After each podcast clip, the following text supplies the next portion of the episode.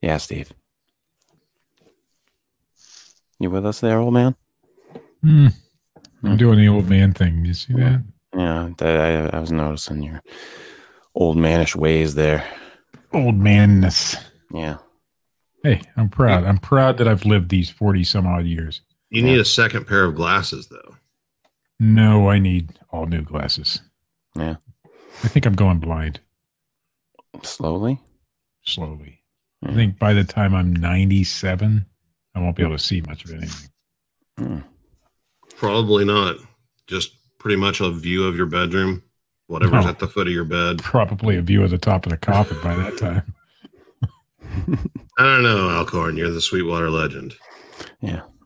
you're you're the legend. So Let's get got to give you a plus thirty roll on dexterity or something. yeah, Something. something. All right, let's get this fucking show on the road tonight, ladies and gentlemen. This is a two minute warning. The two minute warning. He's being an asshole. Yeah. Okay.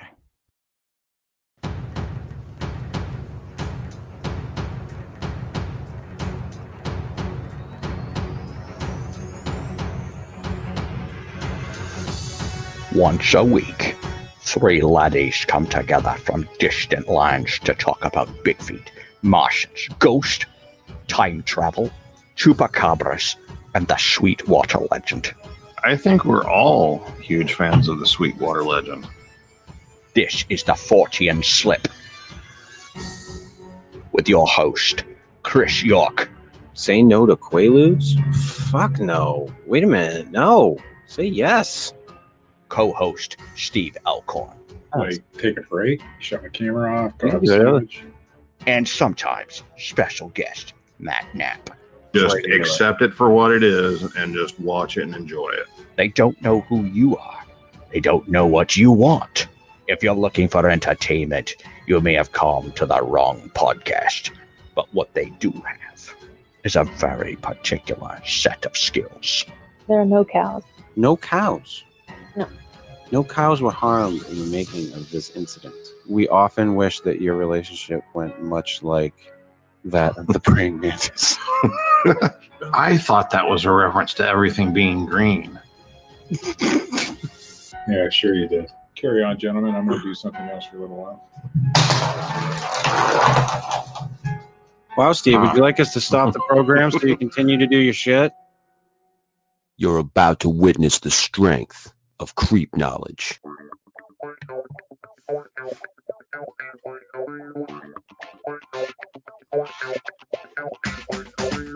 Good evening and welcome to the Fortean Slip.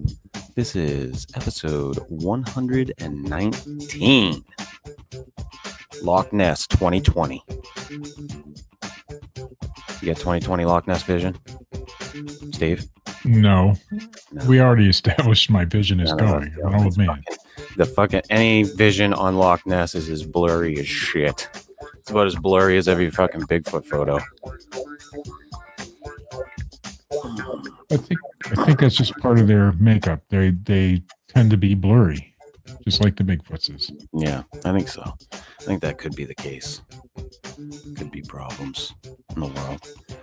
Ah, but be that as it may. Um, last week we had a bit of a scuffle on the program. The program. We did The program. program. I guess. Um, it, it like, and I just want to address it for the simple fact that, uh, you know, I, it isn't that I did not want to, I didn't want to not associate with Richard, but at this time, I just don't think that I can. I don't think I'm capable. Let's put it that way. Um, I'm far too fucking volatile. So I had uh I had reached out to him and told him how I felt and that I wanted him to try to reach out and get himself a better support system for himself. So um Well, anybody depending on you for a support system is probably yeah, know, right? yeah, barking up the wrong fucking tree. Jesus. but uh, you know, just uh, that was my that was my take on it. That he he really should look into getting himself a better support system. But beyond that, and moving on with the Z show, I got to check out one of my new favorite movies over this past week, Steve. Twice. Uh, you're talking about movies. I don't know nothing about movies. Leviathan. Oh, The oh, the one you told me about. The 1989 smash, amazing, wonderful hit in my brain. Probably did horrible in theaters and sucked a bag of dicks everywhere else. But I was looking for something to watch the other day and I came across the Peter Weller vessel. Yes, Robocop, which is Leviathan. In this movie, for any of you who has not seen Leviathan, I recommend it. Just strap in for every fucking horror movie cliche you've ever fucking seen, pretty much played out on screen right in front of your fucking eyes. It was so bad, it was awesome. It had everything I wanted. It had a fucking monster, it had fucking alien chest bursters from Alien, it had a fucking uh, sharks. It had Jaws references. It had fucking. It, it, had, it looked like the thing. It was everything I wanted it to be, Steve. Everything. And a lot less. Or a lot more. It was too much. But you loved it. I I mean, you you loved it so much. I that adored you it. felt it. You felt it necessary to send me a link to the video. I did. I promised I would never watch it. I know. and you won't.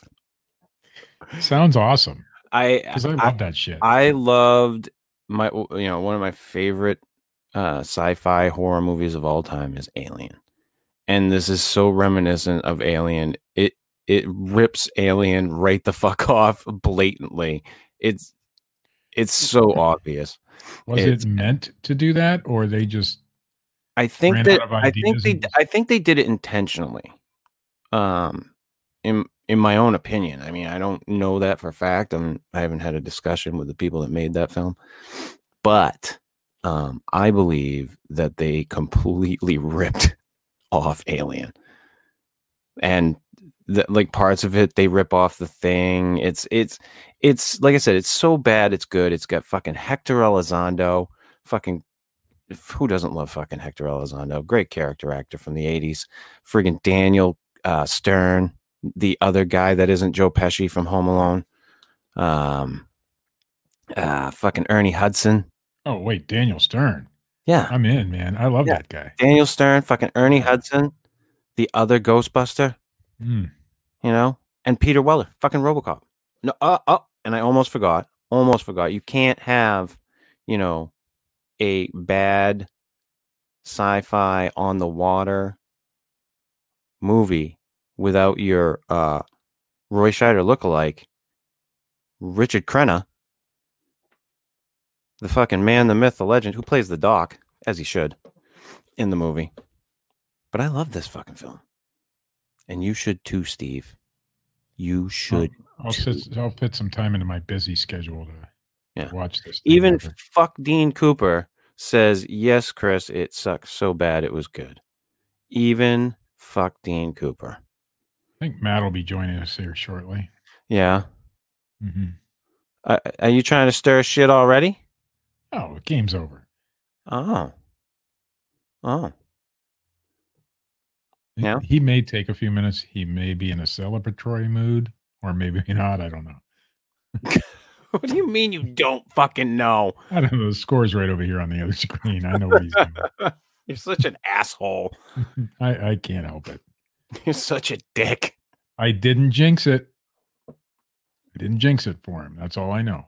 You didn't jinx it for him? No. Okay. I don't know. I'm not. I don't He's, pay he's breaking out the cognac right now. Breaking it out. Yep. Having a drink. Several.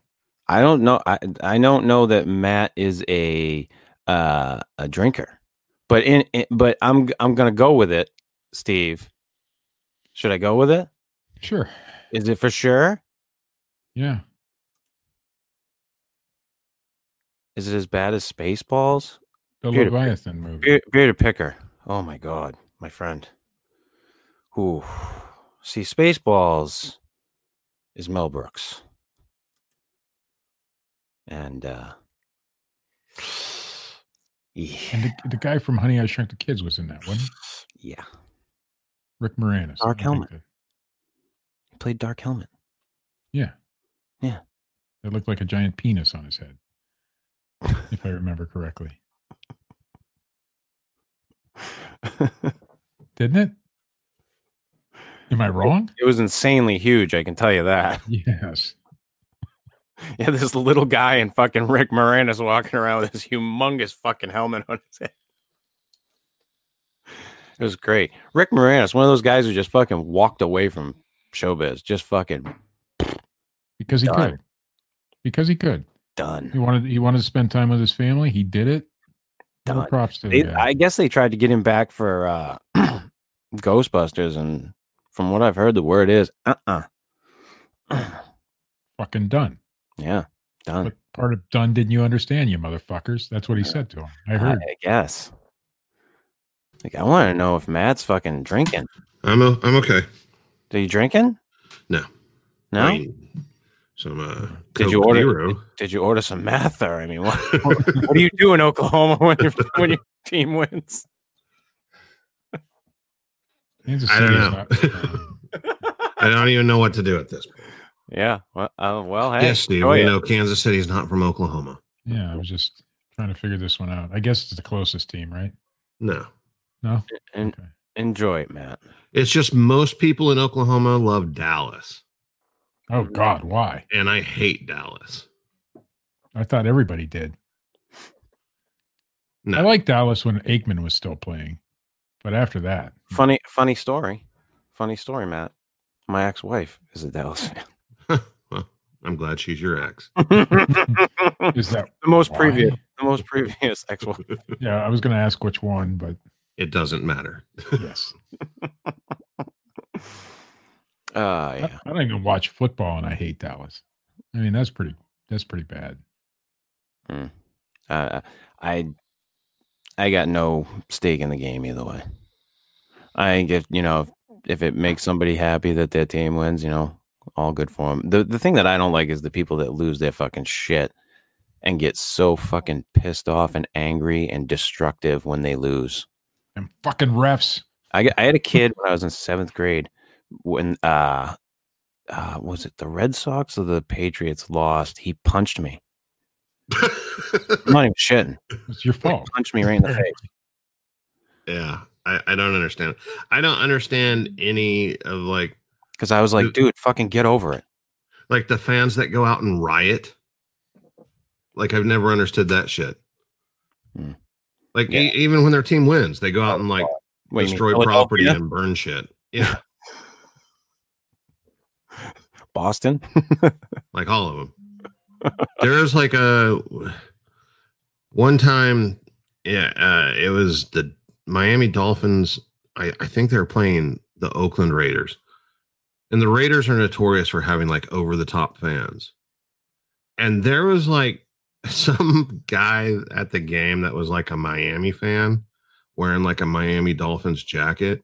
And after this. the game, a couple of fans from the Raiders side like beat the shit out of him and like pissed on his jacket. they they beat the fuck out of him. Yeah, like put him in the hospital. Yeah, Yeah, and that's that's the type of shit. It's like, what what good does this do anyone? I mean, really, Uh, I've never understood that type of behavior. I'll never understand it. but I because do have those to say, people spend like millions of dollars on the teams, and you know it does the teams good. I Uh, have to say though, if you're going to a Raiders game, you probably should wear your Dolphins jacket. I'm just saying. right. you should probably be wearing black. Uh, but it's like the closest thing by far. Like football fans and football period is like the closest thing we have to like gladiator coliseum fucking fights to the death. You know, like the the fans get into it like at that level, especially the drunker they get. yeah. Yeah. Oh yeah. the drunker you get, I've seen some crazy shit. Um, like I've told you before, I I have a couple of cousins that are so diehard. Well, the, one of them was on the program, Greg. yeah. Uh, they're diehard Pats fans, and I've seen the two of them do some of the most outrageous shit on Super Bowl Sunday uh, I've ever seen in my life. They they are so diehard and so committed to that team. You know, it's and, and I was talking to Katie about it before the show. I was saying, you know, uh, my other cousin has told me many times, like, I don't wish this on fucking anybody. This type of commitment to, you know, to something I have no control over. Basically. Well, I I, mean, I laughed. I, you know, like I've been waiting for this moment forever. you know, my entire life as a fan. But it was just kind of funny because, like, my cousin called me. He's, you know, like a brother to me, and like we've always he likes the Dolphins, and you know, we've always football's been our thing. And so, like, he called me and everything, and like at the end of the phone conversation, he said. Well, I just wanted to call and congratulate you, man. And I just like, you know, I just laughed because like I didn't have shit to do with anything, you know. But like that's how fans of football are. Yeah, I just wanted to congratulate you, man. You know, Good job, man. Great season. yeah, you, got- you ran all them yards, Matt. Caught all them footballs. yeah, I mean, that's the thing is, you're literally just uh, uh, your participation is in watching it yeah, and appreciating it. And I mean, yeah, I mean, if it wasn't for the fans, it wouldn't exist. You know, if if there weren't any fans, the NFL wouldn't be there. Oh no, no, no, not at all. you know so so in a way yes the fans are kind of the backbone of it if you think about it Yeah, but i mean the, the at least guys that are they're out- the uh they're the ones who finance the whole thing. right you know. but you know the the you know the guys are out there the team the players they're the ones doing it, Yeah, you, know, it, it- you just get to enjoy the fruits of their fucking labors you know Yeah. being being the fan yeah, Um, I, I mean, the only thing I was ever really a fan of was baseball, and I I lost my my love of that Ah, strike in the nineties. the old strike. Yeah, It that, fucking that ruined did it. it. That did it for me too.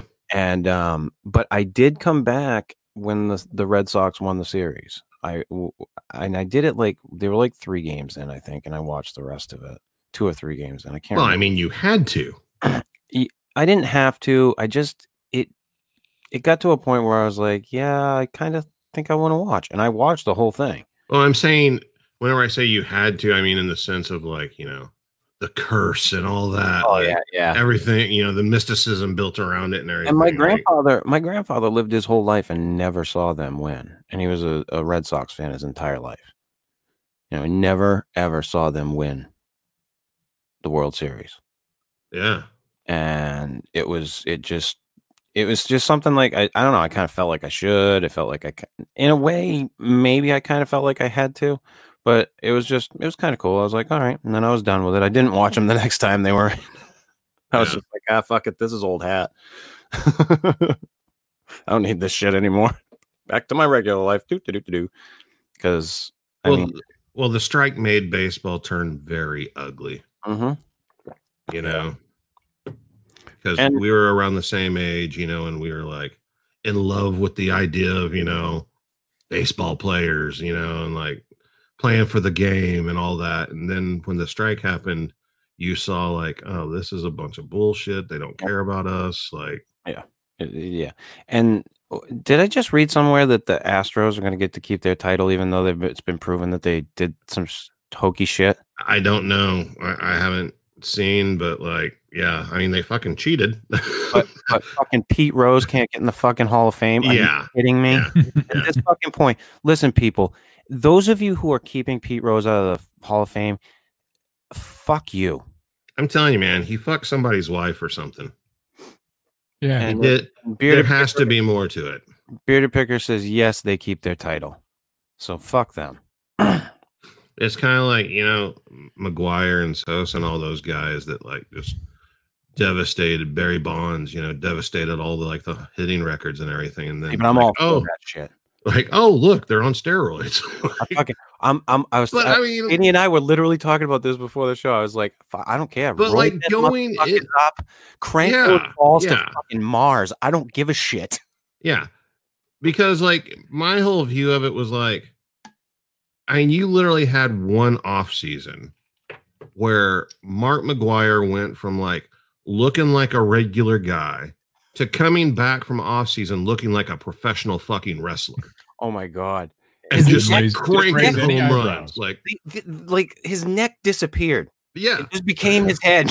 and you wanted to sit there and lie to yourself and be like oh he's gotten really good at hitting like no dude Like, no he's taking like horse sperm or something like yeah. Isn't it isn't it correct though that the performance enhancing drugs that he was taking weren't actually outlawed by baseball at the time he was taking them? Yeah, Mhm. because nobody had been using them for that, so Right. there's no reason to outlaw them. Yeah, they, Right. they a lot of them have skirted shit like that, and and and people have tried to do that in the UFC as well. Uh, uh, the UFC is crazy about how they drug test. Like they can show up at your house like in the middle of the fucking night. Yeah, but you could Yeah. kill somebody. I mean, if, if you're taking the wrong shit, you could actually literally kill somebody in the UFC. Yeah, well, Yeah. I mean, it's it's just it's see my thing with it is like I- I'm just let them fucking do it. Just fucking roid them motherfuckers out. Let's have fucking goddamn mutants in the ring. I don't give a shit. let them do whatever the fuck they want. They're the ones that have to live with it. Right. You know, I mean, they're the ones that are you know, signing away their life. They're f- I- I- all of them do it. They're like, fuck yeah, fucking sign on the dotted line. I want to make some money. As- If people want to do it, and they're gonna do it anyway. I mean, look at uh, fucking Lance, Ar- Lance Armstrong did it. Fucking, how many different fucking baseball players have they caught doing it? Still, still. Yeah, Even after that whole Mark McGwire thing. Yeah. Yeah. You know, but we, uh, and again, yeah, something else I was talking with Katie about before the show was this. And I uh, we have no fucking problem when our uh, artists fix shit or our uh, musicians you know, fine tune their voice or use auto tune, but fucking steroids or performance enhancing drugs, fuck you. Can't have that. Can't Well, I have that. think I think the idea behind that is if only one guy's taking them, that gives him an unfair advantage. Let them all. Fucking Yep. boost them all. That's what I say. It'd be fun to watch. Mandatory drug usage. yeah. Fucking fuck it. You're gonna play baseball, you're gonna have arms the size of fucking tree trunks. Or Popeye arms. just have musical artists start doing steroids. Hey. So like Bieber can like bust out in a roid rage, rip some little teenage girl's head off. Next time he tries to drum off with Questlove, Yeah. he fucking runs across the stage and tackles him. Fuck you, my voice is fine. Hello. oh shit. yeah, I as far as like the steroid thing goes, uh, I, I I do I totally think that they should just fucking fuck it at this point. You know, if you're gonna if you want to do it, do it. If you don't, don't. If you think you can perform up to the, the those standards and fucking beat the shit out of your body for it. I really don't care. It's it's it's people doing what they it, it comes down to what's that that whole thing that personal sovereignty shit. You know, like uh it's, it's- for me it's kind of like the same thing with weed. Like it's fucking it's my body, motherfucker. Well, there was a uh, an NFL superstar, Superstar. a, a running back legend uh, that came out of Texas uh, University or whatever, and then uh, played in the NFL and led the league in rushing. Like he was a great player, like one of the best there ever was, but he smoked weed. And they kept on punishing him for it until it finally got to the point where he said, Well, fuck you, I quit then. Mm. He quit the NFL to go smoke weed. Yeah. Like he tried everything too. Like he moved to like Jamaica and like said it was like part of his religious freedoms. like he he tried to find every loophole possible. like I'm not listen, I'll run the football, but I'm not gonna stop smoking dank. Yeah. and like they wouldn't budge and neither would he. So like he just like ended his career. Just Yeah. Fuck them. fuck them. I, I, I but I think we're as far as like marijuana is concerned, I think we're getting to a point where it's it's going to get legalized across the board. I mean, fucking Christ, it's in this state. uh, Like, if I go to a store, a dispensary, it's like Willy Wonka's fucking candy factory. If they deliver it to the house, it's like they have the factory in the fucking car. Well, So, yeah. I It's, mean, it's a totally different world now, and it like I just I I just think when when it comes to weed, there's gonna be, I think there's gonna be a whole revolution across the country when it comes to it. it it's eventually it's gonna happen. It's gonna go across the board. I and I why it's being held up at this point, I don't understand it. Like I don't do not get it at all. But I love how like Maine was one of the first four or five states to legalize and will be the last one to actually retail sell it. like because dispensaries are open here, but the retail shops got fucking had a moratorium put on for like two years. You couldn't fucking open one. So that it's supposed to it's supposed to um open up in March. So it'll be interesting to see how it goes with that. You gonna be there on opening day, there, Chris? I don't have to. You're like, you know, no, you don't. You get it delivered to the fucking house. Hmm. Crazy. Yeah, it's it, it, it's Think, just think about that. Ten years ago, you would have you would have been fucking put in jail for that shit. Oh yeah. Now, now you can just call somebody. Hey, bring me some weed. yeah. ju- there was a time when I Completely would legal. hide it in my fucking car. but there was a time that shit would have happened if you went and drank a beer. You know, like Yeah, yeah. Um, it- but the the prohibition on marijuana needs to just to just end. It's just stupid. Like the and some of the states are even going with uh, psychedelics now, which is crazy. That's a little crazy. Yeah. No, it, I, I think No, it's it's crazy that they're going that they're making that leap, but I think it's good. You think it's good? Yes. No, Absolutely, other people would think it's good. disagree, obviously. But Steve, most people are fairly responsible. The thing that you worry about are the outliers. And there are outliers that drink booze, and booze is legal. it's because I'm from the state of Ohio, where there's a lot of outliers. Well, that's not my problem. I'm just saying. um, but yeah, I, I mean, when it comes to like mushrooms and stuff, those should totally be legal. Completely be legal. in moderation, of course. Right. uh, See, the thing that you you don't understand, Steve, is going in excess with mushrooms. It's not.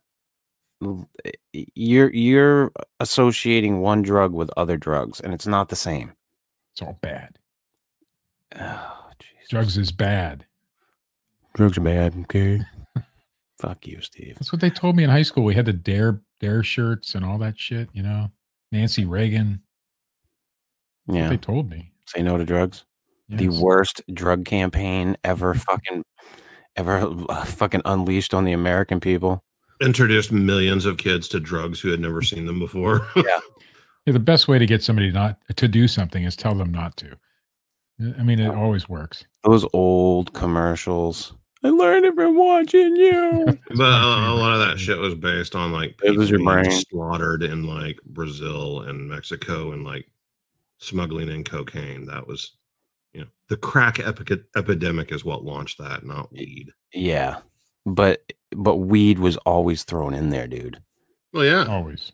Always It's- like It weed was was the most common. Yeah, weed is a gateway drug that leads you to crack and cocaine and heroin and eventually death.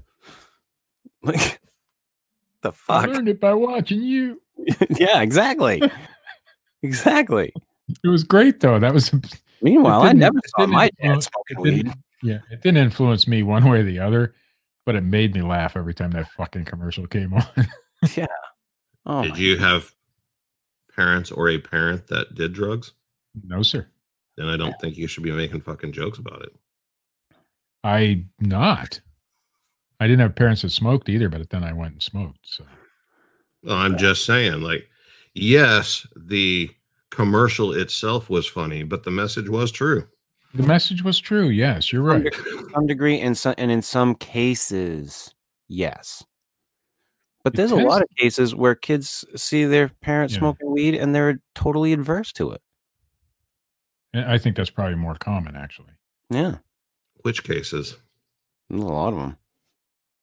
But that's just a blanket statement that you don't actually know if that's true or not. Uh, actually, I do. Oh, okay. Then you can name some. He's done the research. I have a child, and I don't want to name the child. Okay, but so if your child smokes weed later, then what?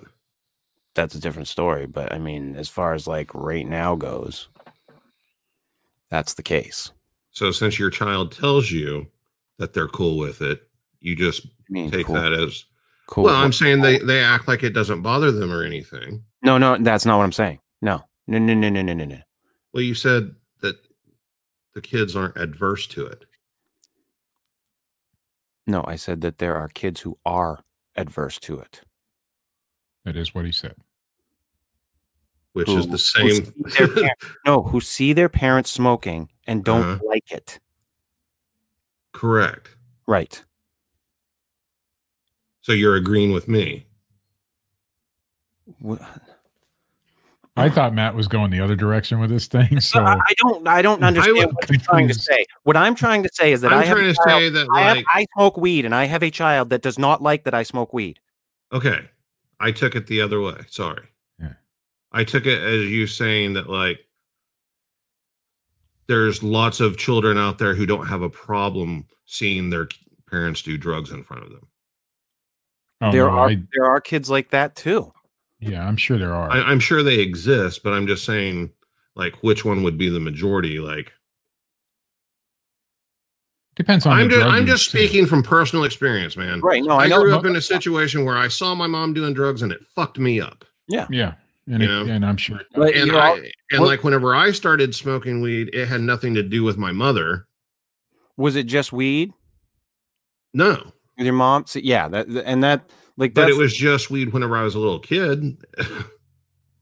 But and in like your that mind, as a bothered me little, too. yeah, but in your mind, as a little Right, kid, weed okay. was bad. Yeah. Right. So Well, because I didn't even know what it was back then. Right. I, I just saw my mom and her friends doing it, and then they'd start acting weird, and it would fucking scare the shit out of me because they like, you know, you depend on your parents to protect you and keep you safe and everything, and then like they get fucked up and you're left to your own devices all of a sudden, and like all the adults are acting crazy and fucking doing stupid shit, and you're like, what the fuck? Like, it's scary. Yeah. I bet it is. yeah, and and in in a, in some cases it can be, and I'm sure in some cases it can be even scarier than what you went through. Oh yeah, yeah. I mean, my mom wasn't smoking crack or anything. I know a lot of people who have done drugs responsibly and had children though, and things are you know normal. Well, see, like my uncle, he uh went and hid in his bedroom every time he smoked. He didn't smoke around his Yeah. kids or anything. But they always knew exactly what he was doing. And like, you know, we get upset about it. Yeah, like like I said, I I think there's a there are kids out there who get upset by it. I think there's kids that accept it, and I think there are kids who are just like uh, oblivious to it. I mean, because kids run the gamut just as well as adults. You know, and I, I mean, I knew kids when I was younger that that didn't give a fuck, and then I knew kids that totally did. You know, that were like, "Yeah, fuck that. I'm not." You know. I remember kids I used to hang out with. We'd all smoke cigarettes, but they'd be like, "I'm not doing any of those drugs things. Those are fucking bad for you." Yeah.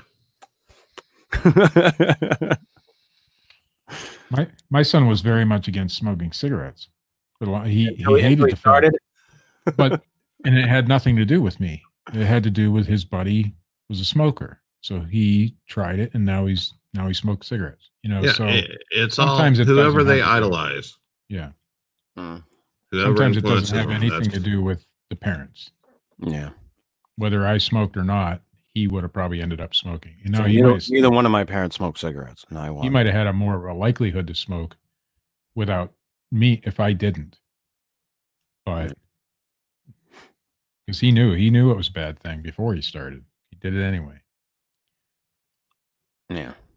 I mean, I know my I know now that my parents when I was younger smoked weed, but you know, I mean, I never saw it. Well, they I were never responsible with it. The fucking it's I, I'll never forget when my cousin was like, "Your dad smoked weed before," and I was like, "What? On what fucking planet?" I was I was oblivious to it. I was, uh, "What?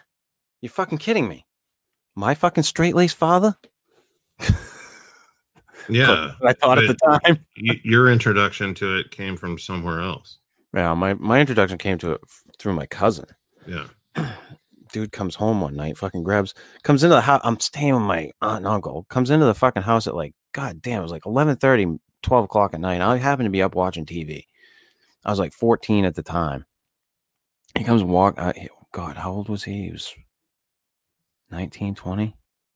Comes into the fucking house, goes into his bedroom, dumps off his jacket and everything, turns on his light, comes back out, grabs a cucumber out of the fucking fridge, and goes, I'm gonna go in my fucking room. Keep an eye out for my parents. yeah, that's my introduction to fucking weed. I mean, that Jergens next to you. yeah, Like, what the fuck is going on? that's what's going through my head. And then he comes out with a fucking pipe and he starts smoking it out the door, and I'm just like, like, what's that? He's like, weed. Want some? I'm like, what will it Okay. do? What will it do? And he's like, make you high. I'm like, what's that? mean? Uh, try it. So I fucking took a couple puffs and it didn't do much to me that night. I I think it probably just put me to sleep was what it wound up doing. You know, I just sat back, watched TV, boom. Next day, he smoked a joint with me outside, and I, I don't think I could have told you my name if you asked. I barely was able to walk back into his house by his parents with without losing my shit. I was so fucked up. And God, did I have such dry mouth. Well, Fuck. I don't miss that uh, because I don't smoke fucking bud anymore. So I don't get that freaking dry mouth shit from all the smoke and everything. So much better. Well, But yeah, my introduction to fucking weed. Fun times. It wasn't my parents. My parents. Does he still smoke? Uh, my cousin. Yeah. Don't know. Don't I don't speak to him. I don't speak to him. He was uh, one of the ones that I had a when I had the exodus from my family when I got sober. He was one of the ones that I cut ties with. So usually it's the opposite. When you get sober, you reconnect with your family, but Um, not in your case. good portion of my family was uh, not Not sober. yeah. So, um, but yeah, it was uh, it just you know it made it it made it very hard. Uh, but it was what it was. Was what it was. He was because he was like a brother to me. He really was. We spent a shit ton of time together, and I mean, I miss him and I I've heard that he's sober now and that things are good, and I'm very happy for him, proud of him, even. Um, I've heard that he doesn't quite feel the same way towards me, but Hmm. that's fine. I don't give a shit. he can, he can feel and think however he wants. I I wish him well because I'm very glad that he's sober. Because all I was expecting was the phone call that, you know, Yeah. hey, you have a funeral to go to. And I'm glad that I more than likely won't be getting that phone call. So that brought everything down. Good Ooh, job. Ooh, yeah. On Glad I could go down that road with you. yeah, it's good times, right? So, Steve, the Strike King hat. Yeah. This is the second week in a row you've been wearing some sort of advertisement on your head. Are are you getting sponsors for this show or something? yeah. Yeah, I I went to Walmart and paid for this hat, eight dollars and eighty eight cents. So that's what they paid. I, wait, I paid for that. No, I'm not. No, I just needed a new hat, man. Uh, Listen, I thought that it was one uh, Walmart had. Are you a big fisherman? No, Then why Like did you I buy that hat? because be- it was I'll the cheapest one I that think- Walmart had. I think that it's a slight to Katie for her bowling last night. Her bowling was on par. That's Hey what I- now. your mom smoked you. yeah, she's really good. wouldn't call it smoked, but it was. It was Well, for a 70 year old lady, she did Oh, pretty good. okay, she Smoked smoked your you. boyfriend. I can tell you that. I looked at the score. yeah, he's not great. Poor Joe. What was he like half of your score? My family's uh big bowlers. I was on the bowling team in high school, so Oh, Easy. yeah. She was criticizing the bowling alley. She's like, "They fucking suck. This it place did. It sucked. shit." It was horse shit. But yeah, Most that- of your that's little what I think. local, most of your little local bowling alleys do suck. yeah. Yeah. Listen, not everything is like the Big Lebowski, Steve. We all wish it was. I can tell you, Katie, you would have beat me. I suck at bowling. I try, but Mm. not good. Mm. I might bowl a 91, if that's even possible. Is that possible? I'm sure it's possible. Yes. Yes, it is. Hmm. When I'm on a league, I usually hold about a 140 average, so not terrible for a girl. my son, my son's a big time bowler. He he's probably about a 130 right now, but he he improves every year. He's, he's actually pretty. He's a two handed bowler. So pretty fun to watch. Huh? yeah. Was You mean like- he granny tosses it down the line? I don't know. He watched that guy on TV that does it two hands. I don't know who it is. I, I don't follow bowling. Did Shaw put it? Like, was he fucking swing around? I mean, No, he's got the curve going on. Yeah, and, he the hook puts a and all that spin on stuff. it. Yeah. Oh, it's really cool to Oh, watch. Okay, all right, all right, all right. Yeah, it's really you cool know, to watch. one-handed bowlers do that too. Huh. Right, but some people have better control two handed, and he he just happens to have better control that way, Hmm. and he gets better scores. He's I mean, it's not odd for him to bowl like in the you're almost two hundred range. But right now is that because he changed balls, his average is a little low. So is he gonna go pick up an Amish guy and go into a tournament? Wouldn't be out of the You know, question. just some underground after-hours bowling. Yeah. There's got to be some Amish prodigy bowler out there by you, Steve. I'm sure there are. My brother-in-law's Amish, so former Or Amish. during Rumspringa or whatever. Oh, fucking hell. Anyhow, Loch Ness people. Gotta love Loch Ness. They So- found it yet? The monster. Um, they found the lock. oh, Um, uh, I had wanted, uh, I just wanted to go over it because there's been a lot of new speculation about what the Loch Ness monster is and or isn't, and we haven't done like a a really big show on it or anything. So, um, by now we're all familiar with the mystery of Nessie at Loch Ness in Scotland. It's a long told story with thousands of sightings in the past hundred years pictures, intriguing videos, famed expeditions, and even several proven hoaxes. The surgeon's photographs being one, I do believe. Um, popular theories over the years have included giant catfish, eels, sturgeons, sharks, seals, or even a pre- prehistoric plesiosaur, but still with nothing proven. the intrigue has stayed alive to this day. In 2019, a new scientist grabbed a hold of the mystery. New Zealand professor Dr. Neil Gemmell, I'm going to say Gemmell, he decided to take on the challenge with a new technique using environmental DNA. He took over 250 water samples from the loch, all from different areas and depths. Those samples were tested for the DNA of the different species that swim through those waters. The tests found uh, the many expected species and ruled out popular theories like shark, catfish, sturgeon, and reptile. But the prevailing DNA in almost all their samples was eel. This led Mm. Dr. Gemmell to conclude that a giant eel is the most plausible theory for Nessie. Eels have always been known to be in the loch, however, not reported to be more than 10 or 12 pounds and a few feet long. Some divers have reported to see eels as thick as their legs, but is that enough to call it a monster? Uh, Dr. Gemmell's testing and documentary TV special has been met with criticism. 25% of the DNA sequences he found remain ident- unidentified. Critics think this invalidates Gemmell's conclusions about the eel theory. but it also sparks a new and exciting interest in the topic once again. Who will grab hold of the mystery next? Who? Who? The story is reaching a new generation of children who will latch on to the intrigue with a fresh fascination, just like the many generations. No, it won't. Yeah.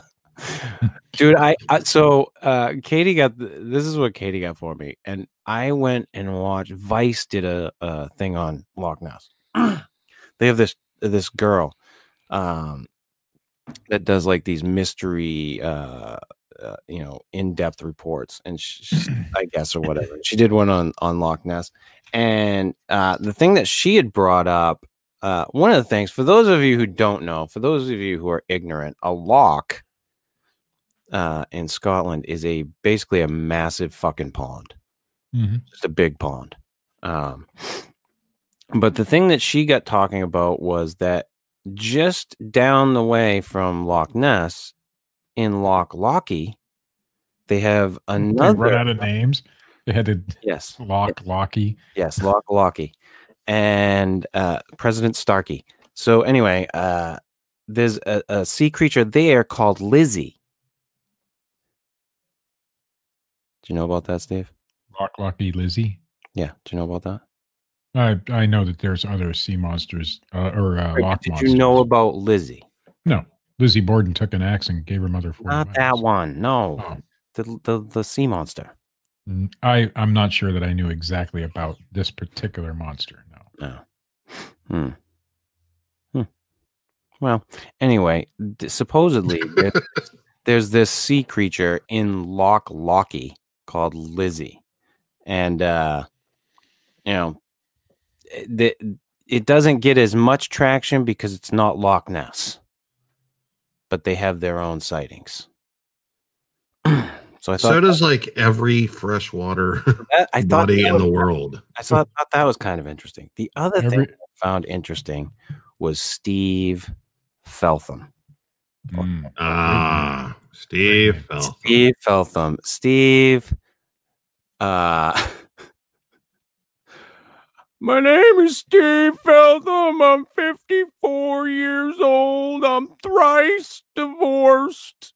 And I live in a van down by the Loch Ness. this motherfucker left his wife, eh, left his family behind Mhm. to go literally live in a fucking van beside Loch Ness Sounds Hey. legit. to Renee solve, Dahinden did the same thing to go look for Bigfoot. to solve the mystery of Loch Ness. D- was he Dahinden in a van down by the river? No, it was a cabin in the Canadian wilderness, I think. It's a little different. It doesn't sound as good when you're talking about it. My name is Renee Dahinden. you kids today don't understand. But he is the only Bigfoot researcher to ever appear in a beer commercial. So that's kind of cool. Yeah, he's got that. I do remember seeing that commercial. It's a good one. Hmm. I forget the name of it, but do you remember the beer? Um, It's like It's in that- 1970s. yeah, 1970s. It's, it's that one beer, you know, from up over there. oh yeah, that one. Sasquatch something. Yeah. Skookum beer. Was it Rainier? Rainier. Rainier? Is that how it's pronounced? Uh, the mountain there. Rainier. I know there's a there's a a, a Rainier beer Rainier whatever. There's a beer that has like a a real cool like poster of like a barbarian, the beerbarian as it's called. Berry. But it's done in like the old like Conan art. Right, right. like, came out in the like, seventies. Shit. yeah, it's Yeah. fucking badass. But I love that old artwork. I was actually just posting some Frazetta on uh on the like. Anybody- you know, come on.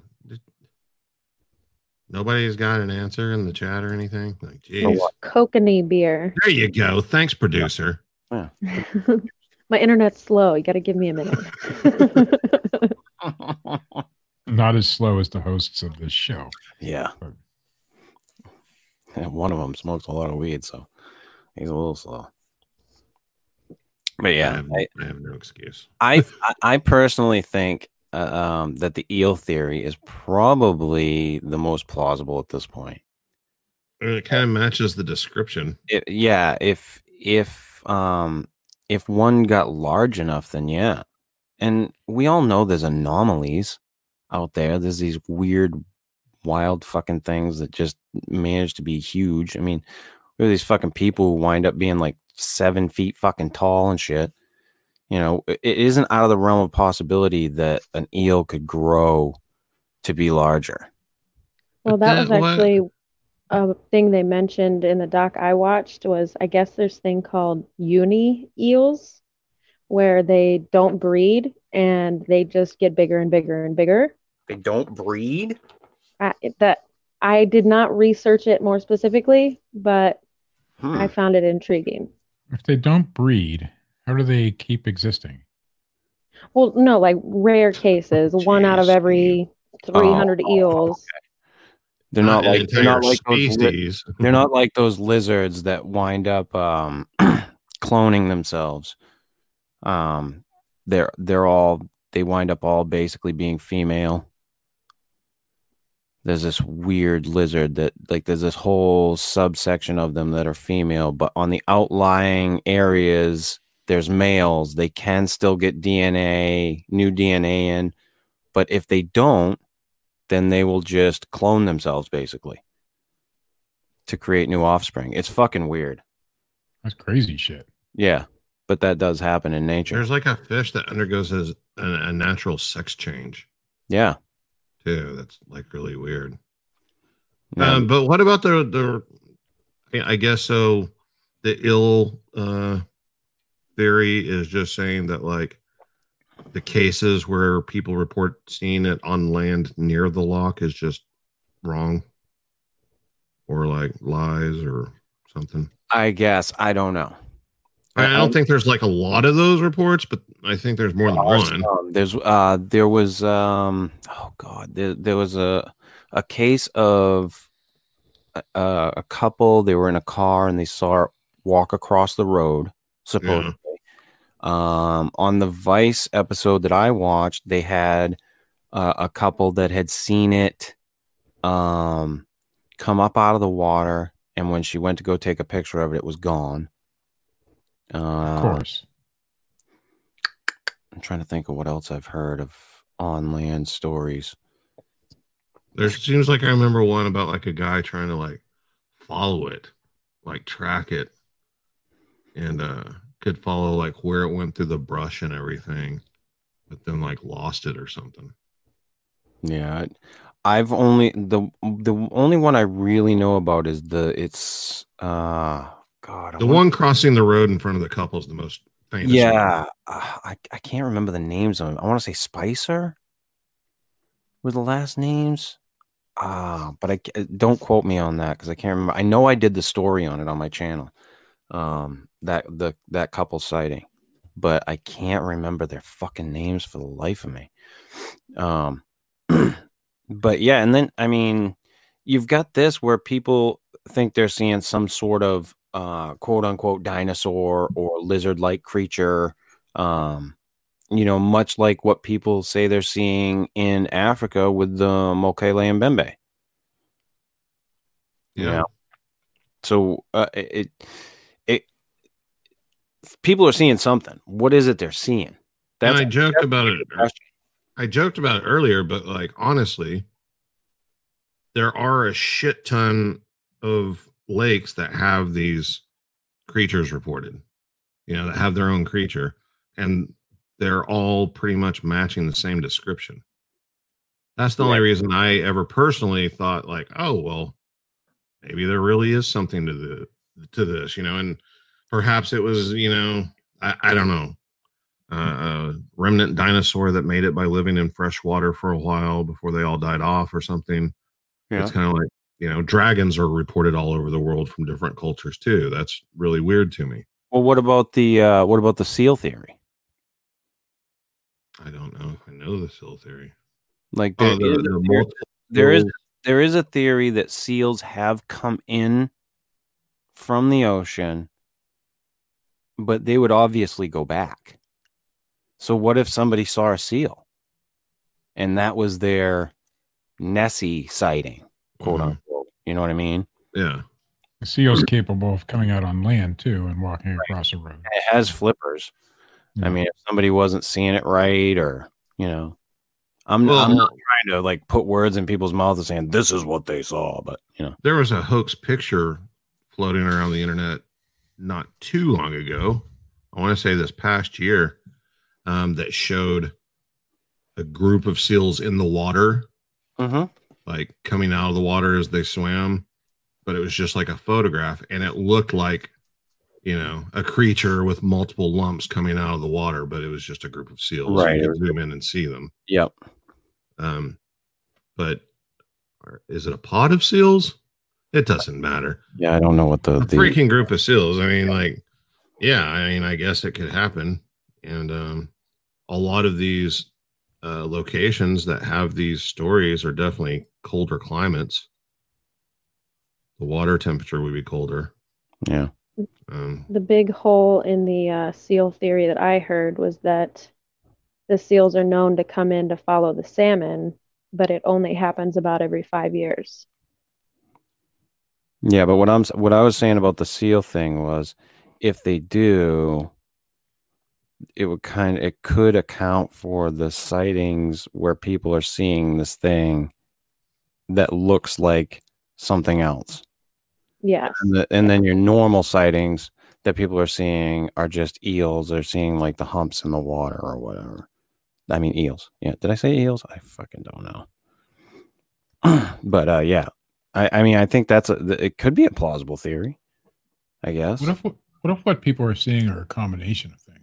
yeah, that's what I mean. Like Yeah. it's, a, it's a bunch of different things, and they're just associating it all with the quote unquote Loch Ness monster. I mean, some people could see a, a log floating out in the loch, and that would be their Loch Ness monster. Somebody else might see an eel, that would be their Loch Ness monster, and somebody might see a seal. Right. You know, You know, I mean, it makes sense. and somebody I might see up- an actual Loch Ness monster. I don't know. I grew up spending a lot of time on the water at a lake. and just, I mean, simple things that you don't really think about, just the waves reflecting light in a certain way, or like a cloud will move overhead, causing a shadow on one part where it's not on another, or there's like rogue waves on lakes, just like there are in the ocean and everything else.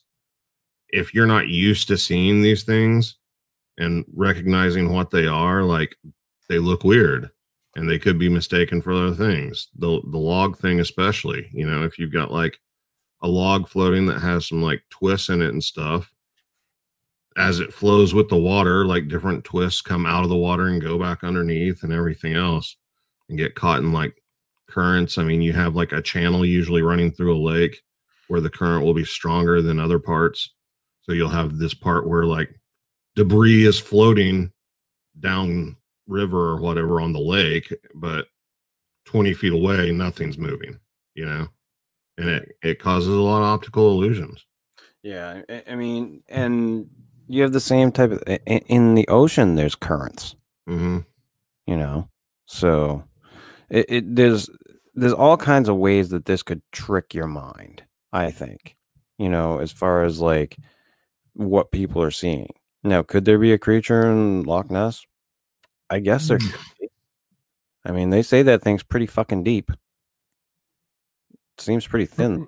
With all the years of investigation in that one particular lock, you'd think they'd come up with something solid if it was there Yeah. by now. You know, Yeah. know. And the guy's DNA test, I mean, granted, yeah, uh, some of it came up unidentifiable, but I mean, I think the eel, for I mean, for me, for now, the eel theory kind of makes sense. And It's the what strongest theory out. right? And and what we were just saying, like between that and like what other the other shit that people can see in that thing, like we were talking about, you know, a log, uh, uh, something, you know, floating in there, or an eel, or when the seals come in, or whatever the case may be, and they're just all associating it with this l- pond monster, I guess, because it's not a lake. Yeah. But here's what gets me is like, okay, so everybody you know, you have your believers and your proponents that are just like so hung up on like, oh, this has to be some sort of undiscovered amphibious reptile, you know. If it is a giant eel, I think that's just as cool. Oh fuck yeah! Oh sure, yeah. And I like agree. that happens a lot, you know, like before something's discovered, it is mysterious and strange and weird, you know. It doesn't have to be like this big grand thing. It could just be something much more simple than what people thought it was, but it's still a huge discovery either way. Right. Or, you know, and even if it's just a, a- you know, a, a, an oversized eel, like you said, it's, it's a, it's an oddity. It's something outside the norm. Yeah. That's cool. Yeah. You know, I think a lot of times, oftentimes, like, especially like, because we do, you know, we do this show all the time and we're looking for these, we're not looking for them. Like, we're not out looking for these fucking creatures, but we're always looking into this, this shit. So, you know, it's, it, it, it, it just, it's just not surprising that, you know, we, that I'd get stoned and forget what I was talking about. Giant eels in a pond. That's right. Giant eels in a pond. That people would see that as something else. It's But and it, it's also cool that Loch Ness, like Bigfoot, have become so well known on a global scale that they're used in like pop culture and stuff. Oh, whenever yeah. you, whenever you think that like these are like supposed monsters that are real that you know have gone undiscovered, but yet you find them like on advertising. if you were to ask people about the like cryptids or like you know these undiscovered creatures, like top three: Bigfoot, Loch Ness. What's number three? Chupacabra. But right now it's probably chupacabra. Ain't even real, man. I know. It doesn't but- matter. but I mean, you know, Bigfoot and Loch Ness are right up there. I mean, those are your things. Yeah. You know, I mean, I just did a show where like I kind of like, you know, had a freak out moment because the guy I was talking to, he said that like his first real introduction to Bigfoot was at a book fair whenever he was a kid. He bought this book and half the book was about Bigfoot and half was about the Loch Ness monster. And that was the first Bigfoot book I ever owned as a kid. And it wasn't like a popular book or anything, but just right there, like in the 1970s, they pu- somebody published a book Mhm. for young adults that was half Bigfoot, half Nessie. yeah. We had that book in my library in uh, middle school or high school. Yeah, the one that I got introduced to, uh, it was on the bookshelf in the back of my fourth grade teacher's room, and it had all kinds of creatures in it. It had the Thunderbird, the Jersey Devil, Bigfoot, and Mothman, and that mm-hmm. was my introduction to all of that. Was in the fourth grade. my introduction came later in high school, but I was a library aide, so I had a lot of time on my hands in the library. But I get that Uri Geller is what got me into this kind of bull crap because I believed in it back then. Obviously, now we all know Uri Geller is a big The fucking spoon bender? Well, yeah, but as a kid, you know, as a young impressionable teenager, Were you bending spoons? was I tried. I As a my kid, best. you you believe that there is a guy out there that could bend spoons with his mind? Yeah, I did, but I quickly came to realize that, that was a bunch of shit. But it got me into the whole topic, and that's why I started, you know, where I started learning about this shit. But then we had UFO books in there, and we had Bigfoot and Nessie and all that shit in our library. Pretty cool. I mean, Well, Chris has a pretty decent collection of the uh, the old time life mystery books. Actually, no, I don't anymore.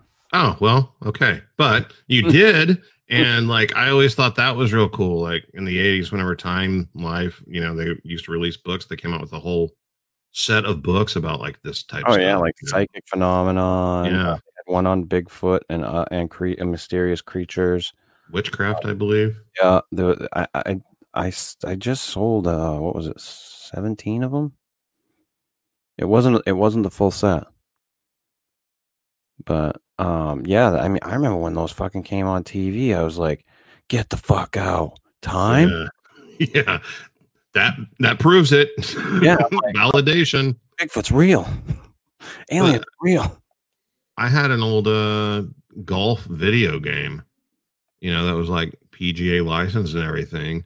and there was like a couple levels on it. Like one, I, I can't remember where it was, but I, I want to say it was like in North Carolina or South Carolina or something. Like I'm sitting there like on the putting green and like in the background, past the crowd, a fucking Bigfoot peeks around a tree at me.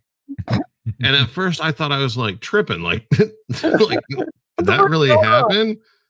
And then like there's a level where you're playing like in Scotland at a castle, and like in the background you see like the Loch Ness creature like poke its head out of the water and go back under. Oh, nice. Yeah, just a couple of like little Easter eggs that they threw in there. Yeah, and then you got in God and uh, the Red Dead Redemption Undead Nightmare. They put Bigfoot in the game. Yeah. You know, you can go hunt. You can go hunt Bigfoot. Yeah, you think he's like eating babies and stuff, and it turns out he's just a big gentle giant. Yeah, it's it, it's really cool. Like some of the pop culture shit that's come out of these creatures. I mean, like Loch Ness. I mean, Christ, they they make fucking stuffed animals. uh, Same thing with Bigfoot. Yeah. I mean, th- this is a whole industry. I mean, there's like a some kind. I always see it on Amazon, like this. It's like a soup ladle or something in the shape of Loch Ness. Yep. You know, just for your kitchen. Yeah, it's, Pretty it- cool it- one too. I think we have that one. and there are people who Well, it get- is green. and there there are people who get right into it. Yeah. fucking go all in. You know, you know those people, Matt. The Bigfoot people, they go all in. and Everything's Bigfoot.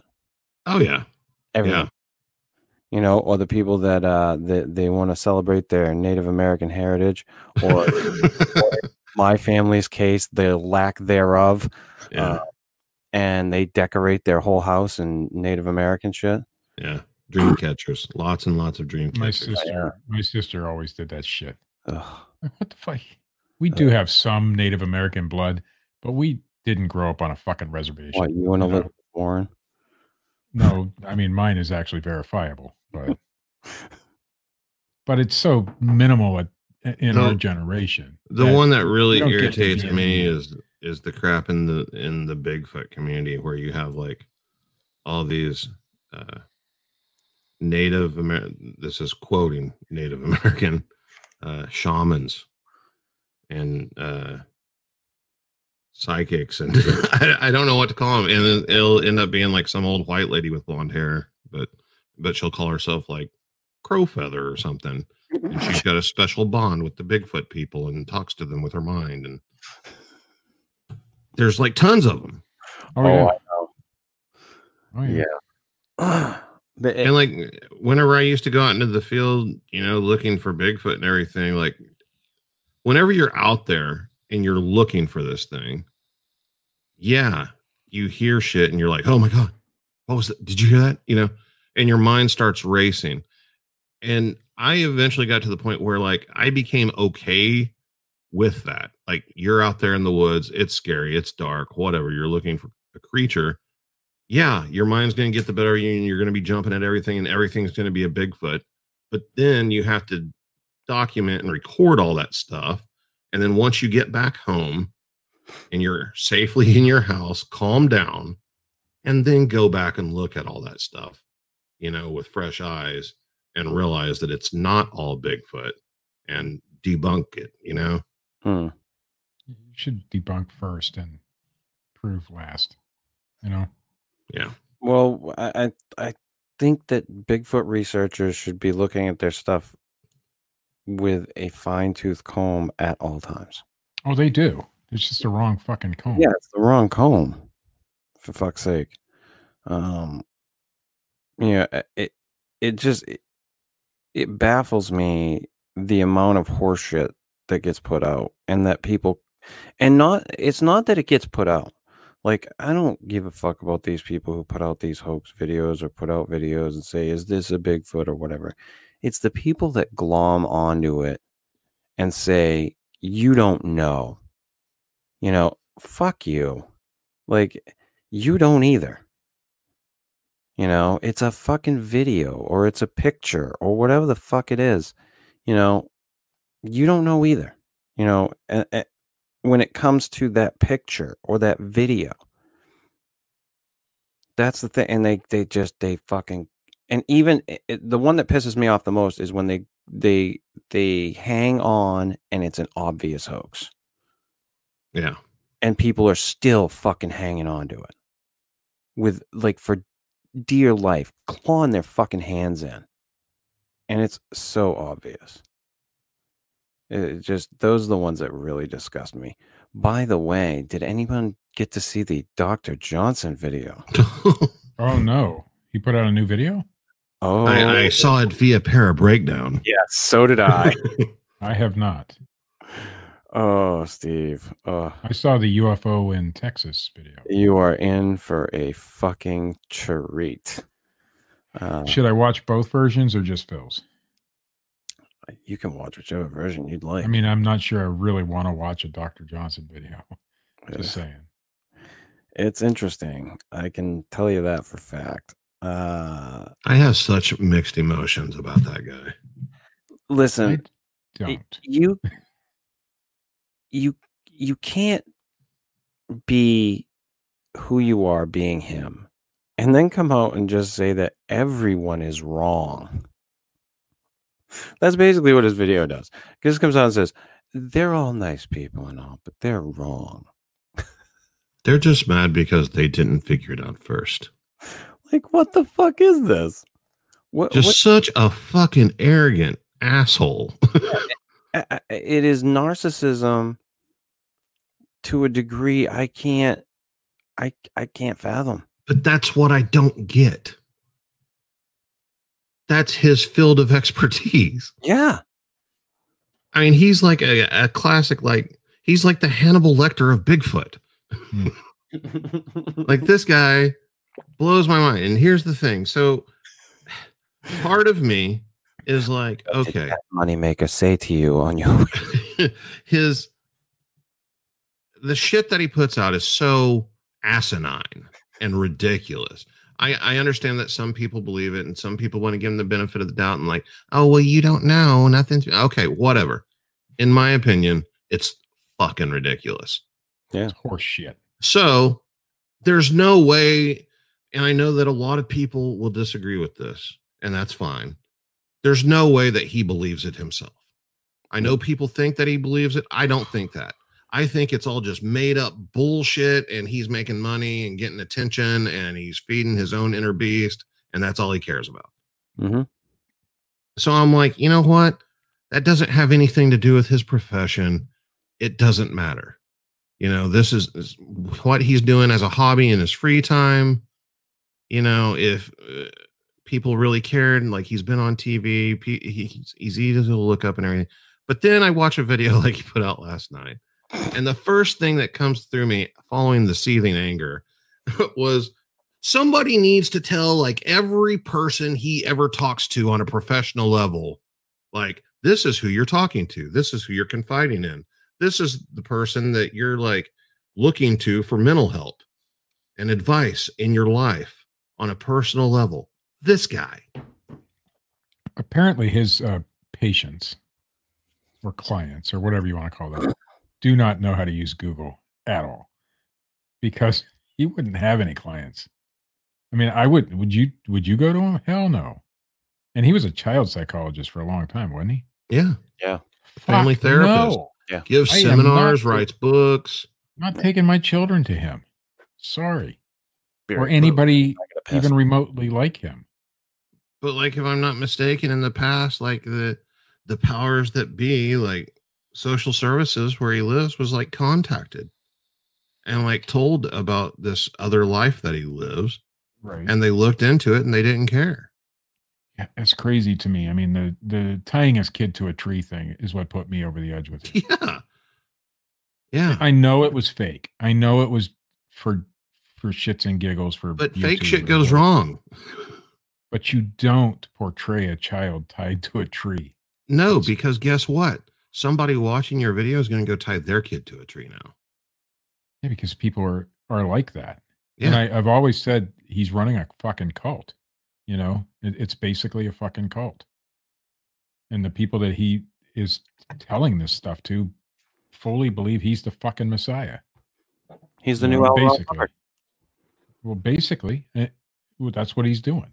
And like I've heard Chris and other people say this in the past, you know, one of the theories floating around out there, at least, you know, thrown out in conversation, speculation, whatever you want to call it, is that this is all some huge, giant, like psychological experiment of his that he's like documenting.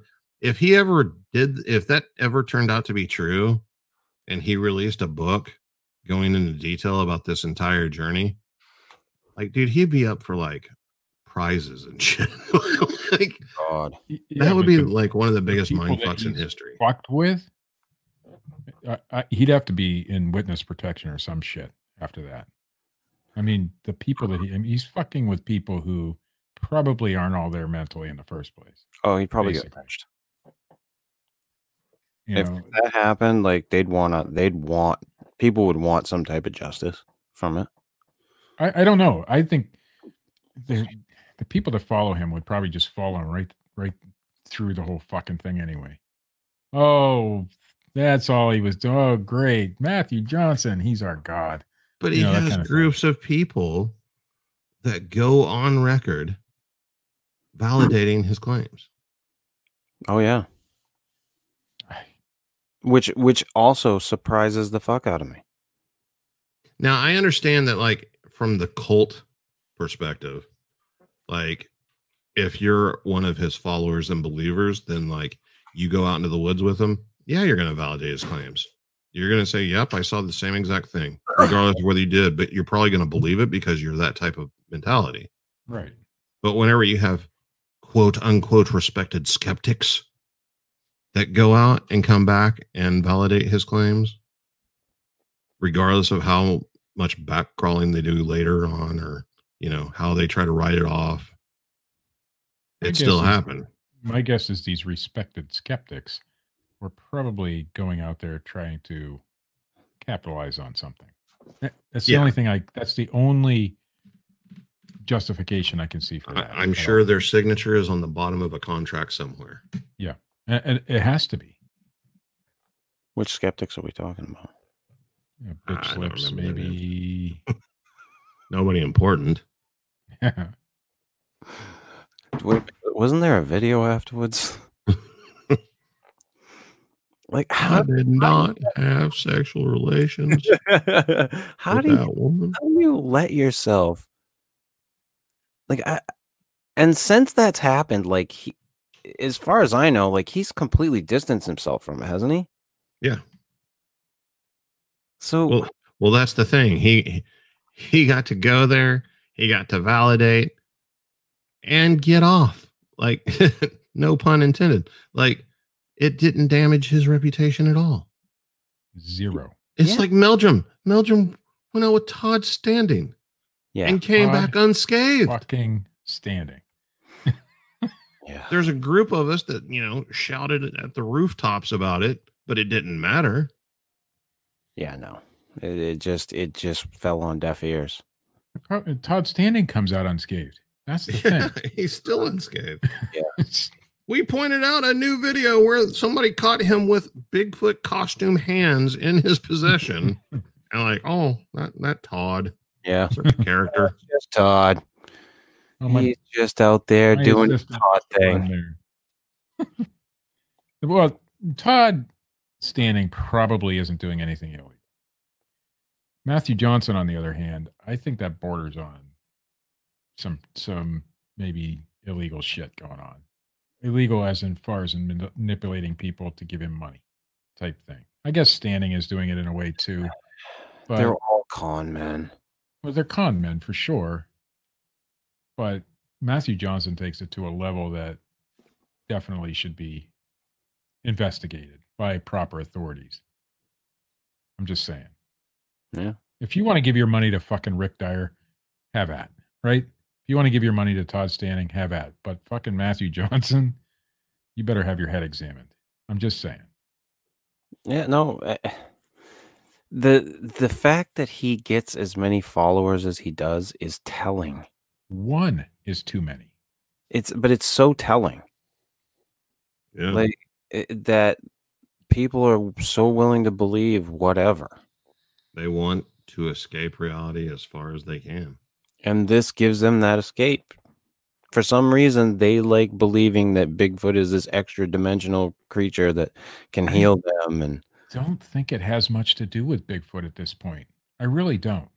I think it all has to do with their fascination with Dr. Johnson. But this is also a telltale sign, in my opinion. Have you noticed Dr. Johnson has quit using the term Bigfoot? Well, good. He uses forest people Oh, yeah. and he calls them by names like Zarthon or whatever. Yeah. So, like, one could argue if he was ever exposed. Well, I was never talking about Bigfoot. I was talking about the forest people He did call them Bigfoot, though. at one point, Yes. but no longer. no longer. But exposed for what, though? You can't prove a negative. Defrauding people. Defrauding people, yes, you can prove that. But you can't hmm. prove that you, you know, you can't be exposed for being a hoaxer if there's nothing to expose. He's- Oh, right. I mean, I'm getting a everything is in message from Zarthon right now. Yes. Everything's mean- in the ether. I mean, there's no physical evidence of anything. Well, he did say he could open a portal at will. There's physical evidence that he's a fucking asshole. I hope he opens that portal, goes through it, and stays there. Just saying. like, really, man? I mean, we've been talking about this dude for Oh, God. since this show began, Magic fucking Johnson. and he's still around, and he still garners new support. New support. That's what. That's what fucking gets me. Eric Beckjord was around until he died. Yeah. Well, how long do we gotta wait?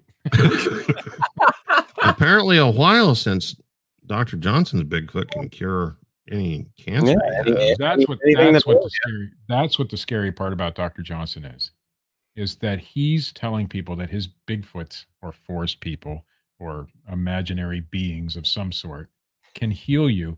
People buy into that shit. That's what makes this a fucking cult. I'm buying in. Yeah, because then you have people that are desperate to find a cure for whatever ails them, and they're going to pay him money to take them out and have the forest people cure them. It's no better than those guys in Mexico. The, the I wonder if I are could the- the convince healer Dr. guys. That my PP doesn't work and I want Psychics, to heal it. psychic surgeons. He's no better than that.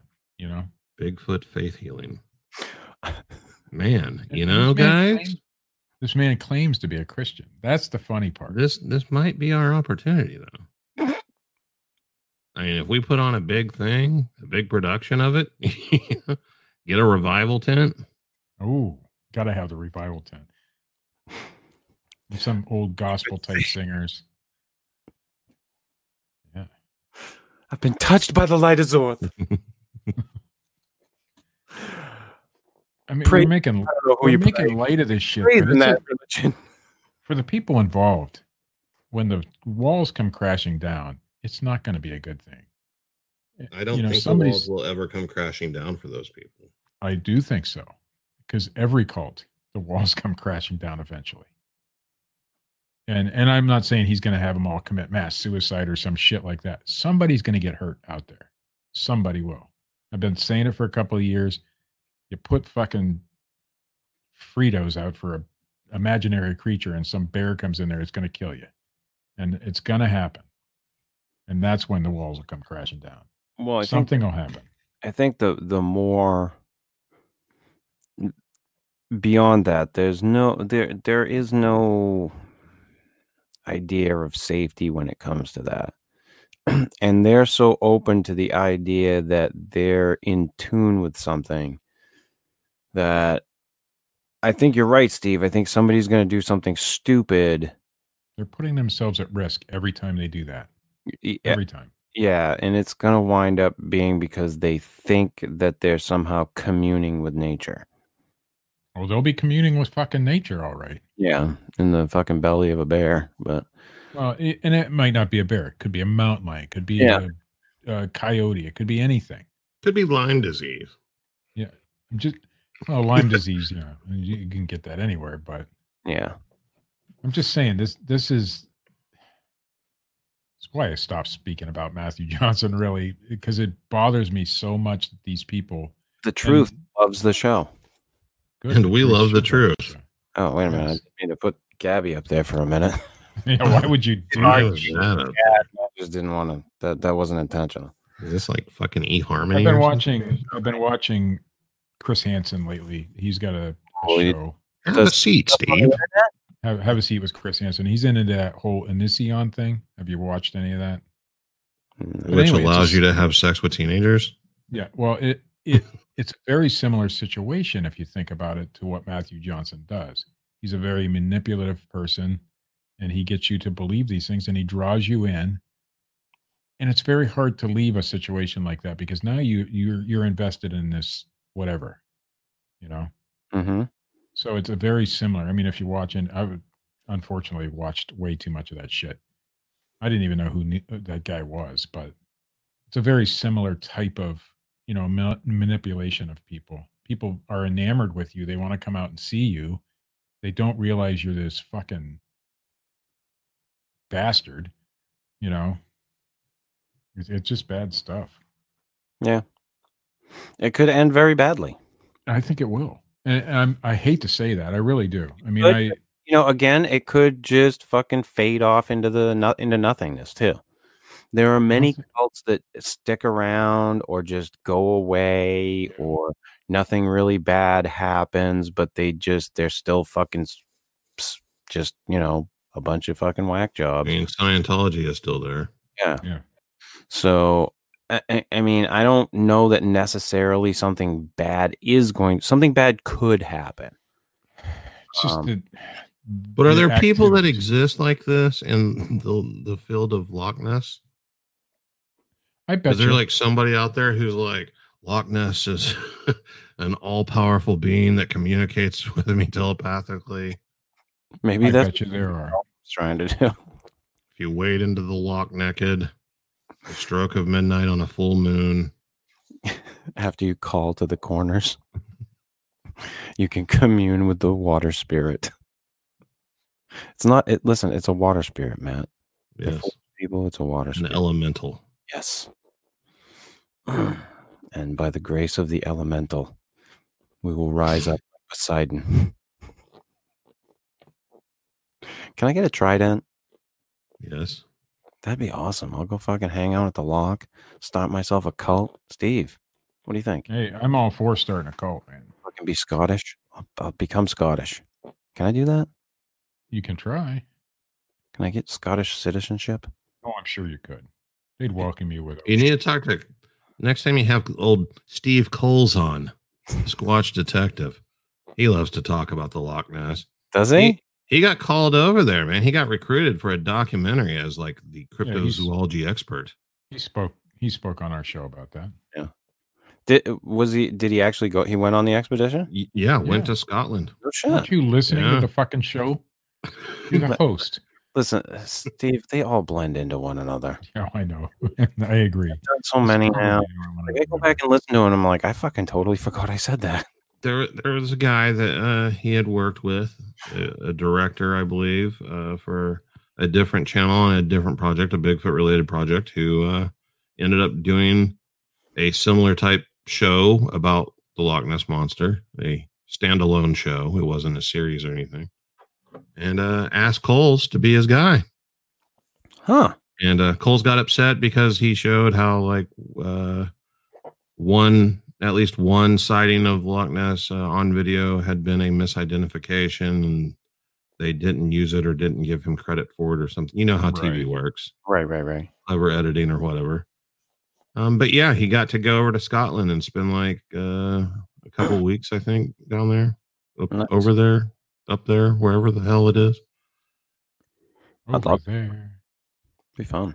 Yeah. I don't know if I'd want to like you know set up camp on the side of the fucking loch. No, they no. put them up in like a hotel and everything. I think it would actually be pretty cool. that did. I think it'd be pretty cool to spend a week on, in a tent on Loch Ness or something, uh, or in a camper with with the other Steve. Yeah, like for a week, not for fucking the rest of my life, Steve. No, not the rest of your life. No, fuck no. Yeah, no, I'm not gonna fucking live there. Jesus Christ. what about a houseboat? House, ooh, Well, maybe. Ooh, houseboat, party houseboat. Yeah. Oh yeah, Sleeping on the loch at night, that might work. chumming the old water. Uh, that might work for me. That I could do. Like a permanent thing. Yeah.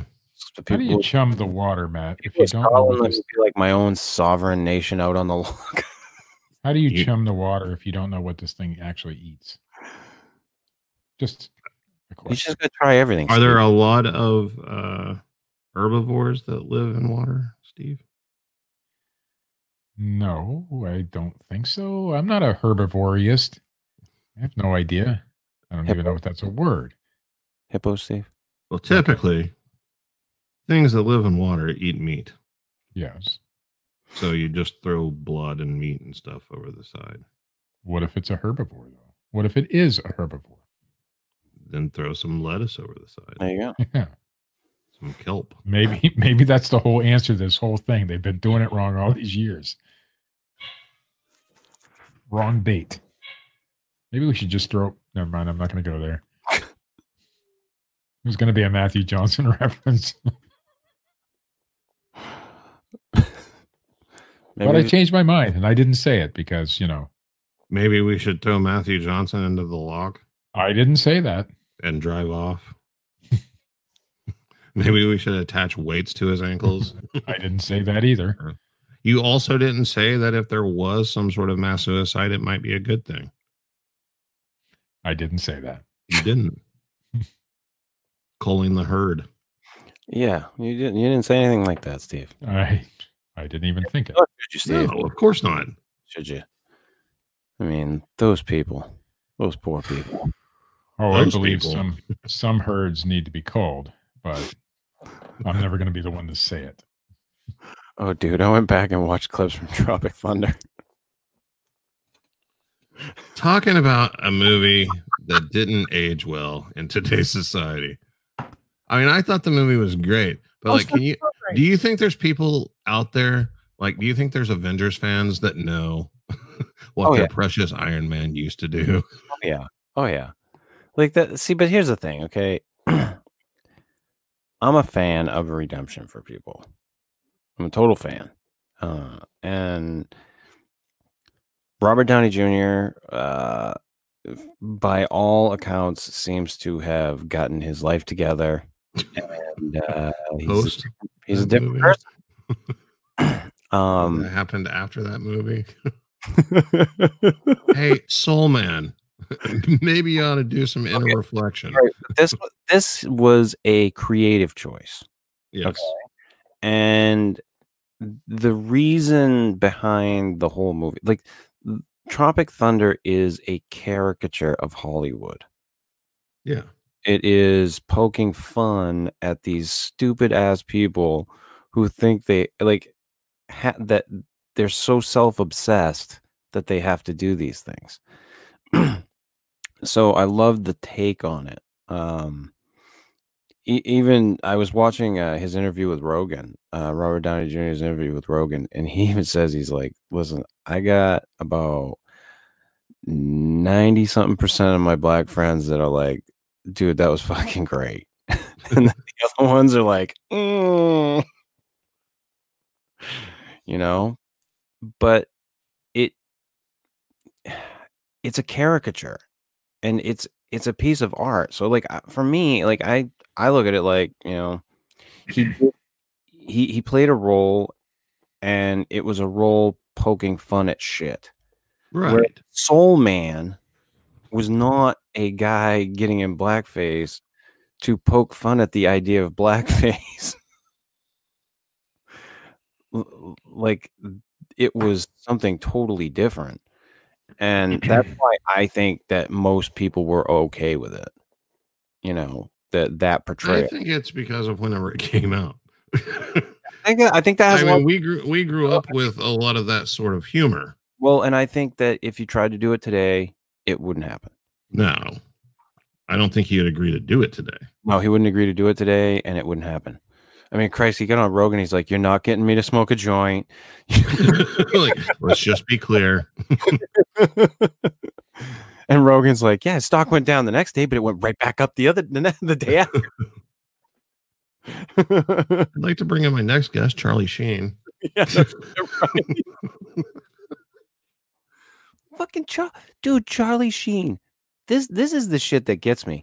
They're going after all these people for this fucking Me Too shit, and there's Charlie Sheen. Like, what the Oh. fuck? Gets off scot fucking free. Oh, well, Yeah. like, you know, he's got AIDS. Leave him alone. Yeah. Like that he may have knowingly given to women. Well, you know. Good old fucking Chuck Sheen. Do you think? I mean, honestly, I mean, this is what you have to ask yourself. If Charlie Sheen, Carlos Estevez? if Charlie Sheen knew he got AIDS, would he quit fucking? That's what you have to ask yourself. Oh fuck no.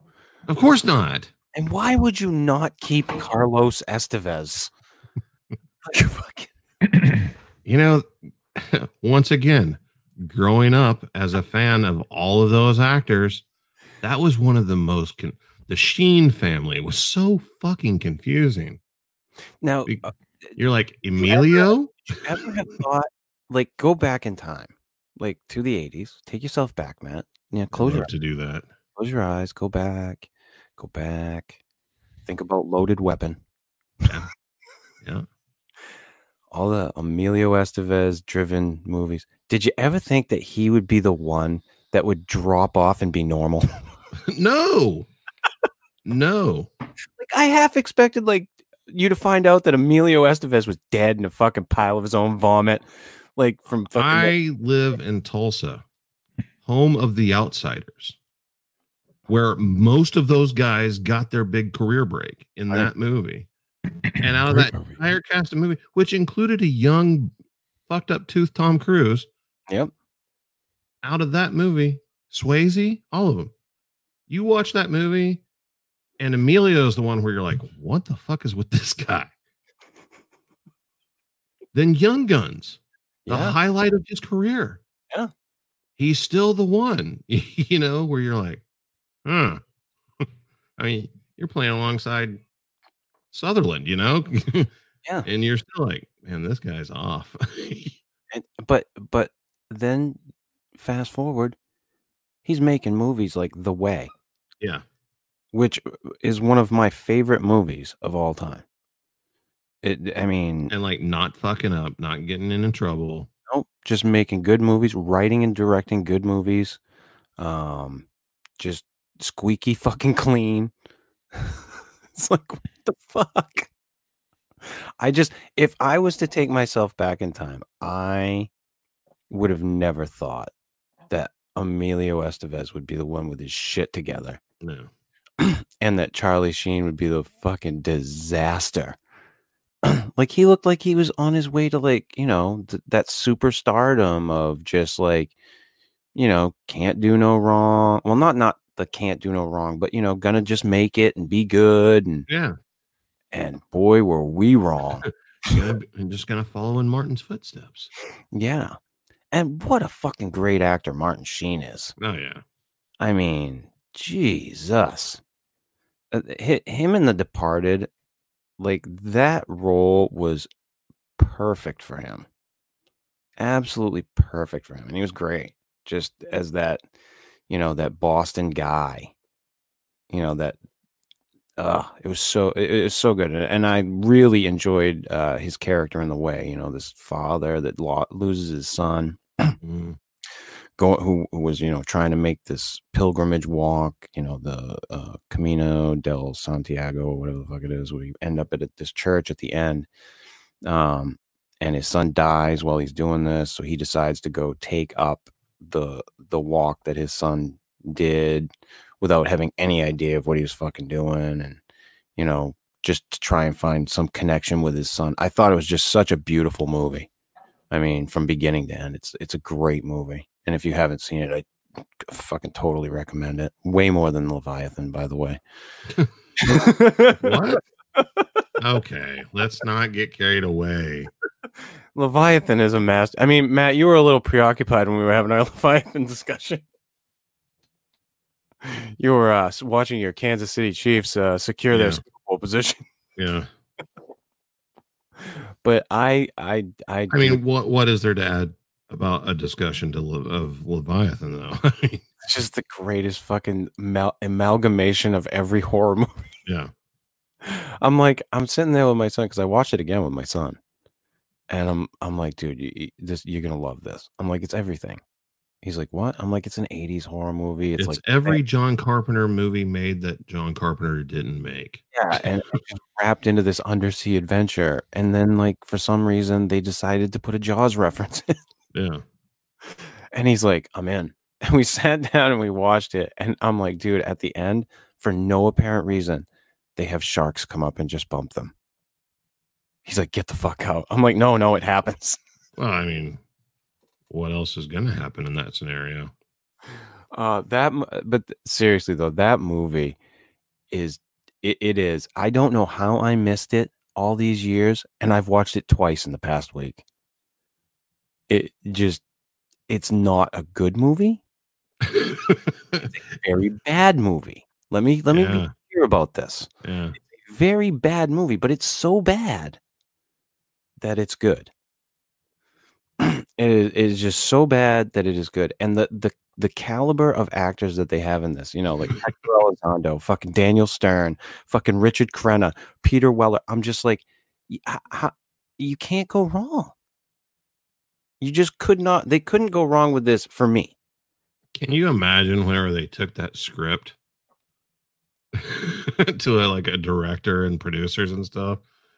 Like, were there like three questions like, are they underwater? Are they trying to reach the surface? And are there sharks?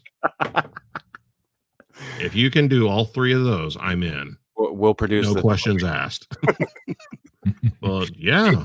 if you can put some sharks in at the end and a quote that's kind of like Roy Scheider's at the end, of, Similar, but won't get us sued. like literally say ah motherfucker. Yeah.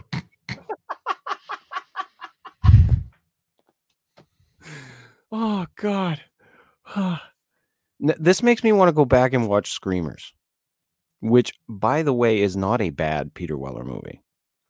It's a very good sci-fi Peter Weller movie, if you ask me. not you know not amazingly made or anything, but it's a good movie. It's based on a Robert Heinlein book, I believe. but I was trying to get my son to watch Predestination. Do you remember Predestination, Matt, with Ethan Hawke? Mm, not off the top of my head. It's based on an, a Robert Heinlein novel about time travel. Um, and he's trying to stop this guy, the Fizzle Bomber. That's a horrible name. Yeah, know it is a fucking The horrible. name. Fizzle Bomber. They actually talk about that in the movie about how it's a horrible name. but uh, yeah, if you haven't seen it, I recommend it. It's I was trying to get my son to watch it, but he was just like, "Eh, it doesn't sound very good." Oh, Minority Report with Ethan. no, I've never seen this. yeah, it's good. You'd like it. Um, I just but- read the little blurb. yeah, it's it's it it it's got a good little twist to it. I I loved the movie. Absolutely loved it. I've watched it a bunch of different times. You know what I just did uh did, did you ever catch the time travel movie Primer? Um, Anyone? Anyone? Um, Anyway, it's both these guys. They're trying to to create this tech startup thing. They're they're creating um yes, the ones that create the box. Right, they create the box. Okay, Yeah. so I recently, just this past week, went back and watched on YouTube. There is a whole thing that explains everything in that movie. Like it goes through everything bit by bit to explain every piece of time travel that happens in that movie. And I was like, it, that was kind of eye opening because I've watched Primer a few different times because it's such a great time travel movie um, about what happens when two people start time traveling and then lying to each other. Yeah, I thought it was one of those. Uh, I mean, that was one of those movies that you always saw on the shelf at Blockbuster, but never rented. And then Oh, yeah. finally, like one day, everything was out, and you're like, "Well, I guess I'll rent this." And then you're like, "Holy shit, this is good!" But it, it it so happened with me that it happened because of streaming services. You know, yeah, but see, that's the thing about Primer. Doesn't Primer seem like something that was like Oh, yeah. made for fucking Netflix or something? yeah, it, and it was it was just an independent film, Yeah, and I think I saw it on Netflix the first time. Um, oh, see, I rented that bitch. Yeah, it's such a good film too. Yeah, such a good. I mean, if you haven't seen Primer, I, I definitely recommend it. I mean, I'm I'm big with time travel movies. You put out a time travel movie, I will at least fucking check it out. I Not mean, I think Not that kid one that's on fucking Netflix that See You Tomorrow or no, no, not that crap. that goddamn thing is. That, that I don't know. But the uh Project Almanac, which was with the teenage kids, Yeah, that one was good. yeah. Um, but yeah, you, you make a fucking time travel movie. I'm in. See, You know? I think uh, with Primer, it kind of stayed under the radar because it was like story driven and low budget. You know, There was not, and there's no special effects in that fucking movie. no, Or it's two guys in a room. You know, Yeah, and it's all dialogue. It's uh, it's very cerebral.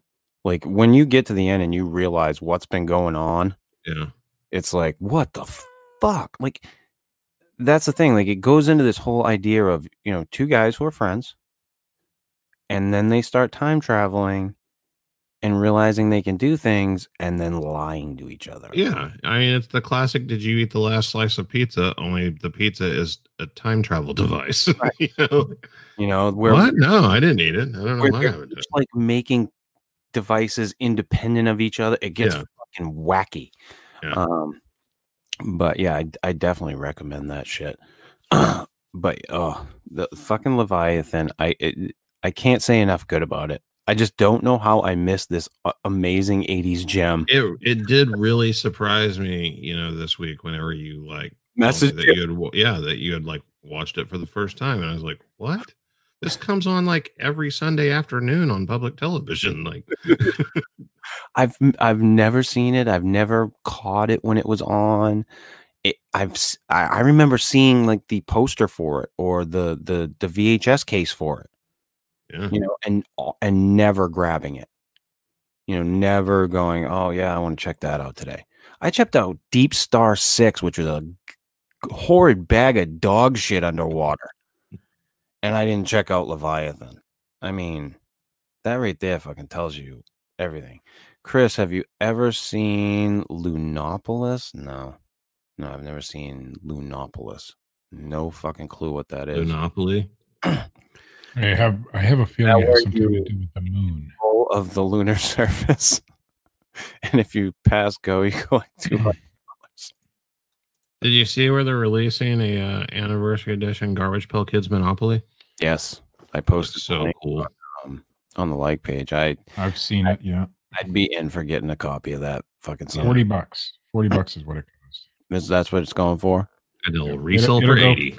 Well, it would probably resell for a lot more. However, the maker of the game has put restrictions on selling them. So Oh, really? Yeah, I uh, clearly states on the distributor's website this is not for sale on any online platforms aside from where they have have it for sale. So, I also saw where Disney is going after the top Etsy sellers of Baby Yoda toys. Disney's been doing that for for years though on Etsy, and people keep doing it.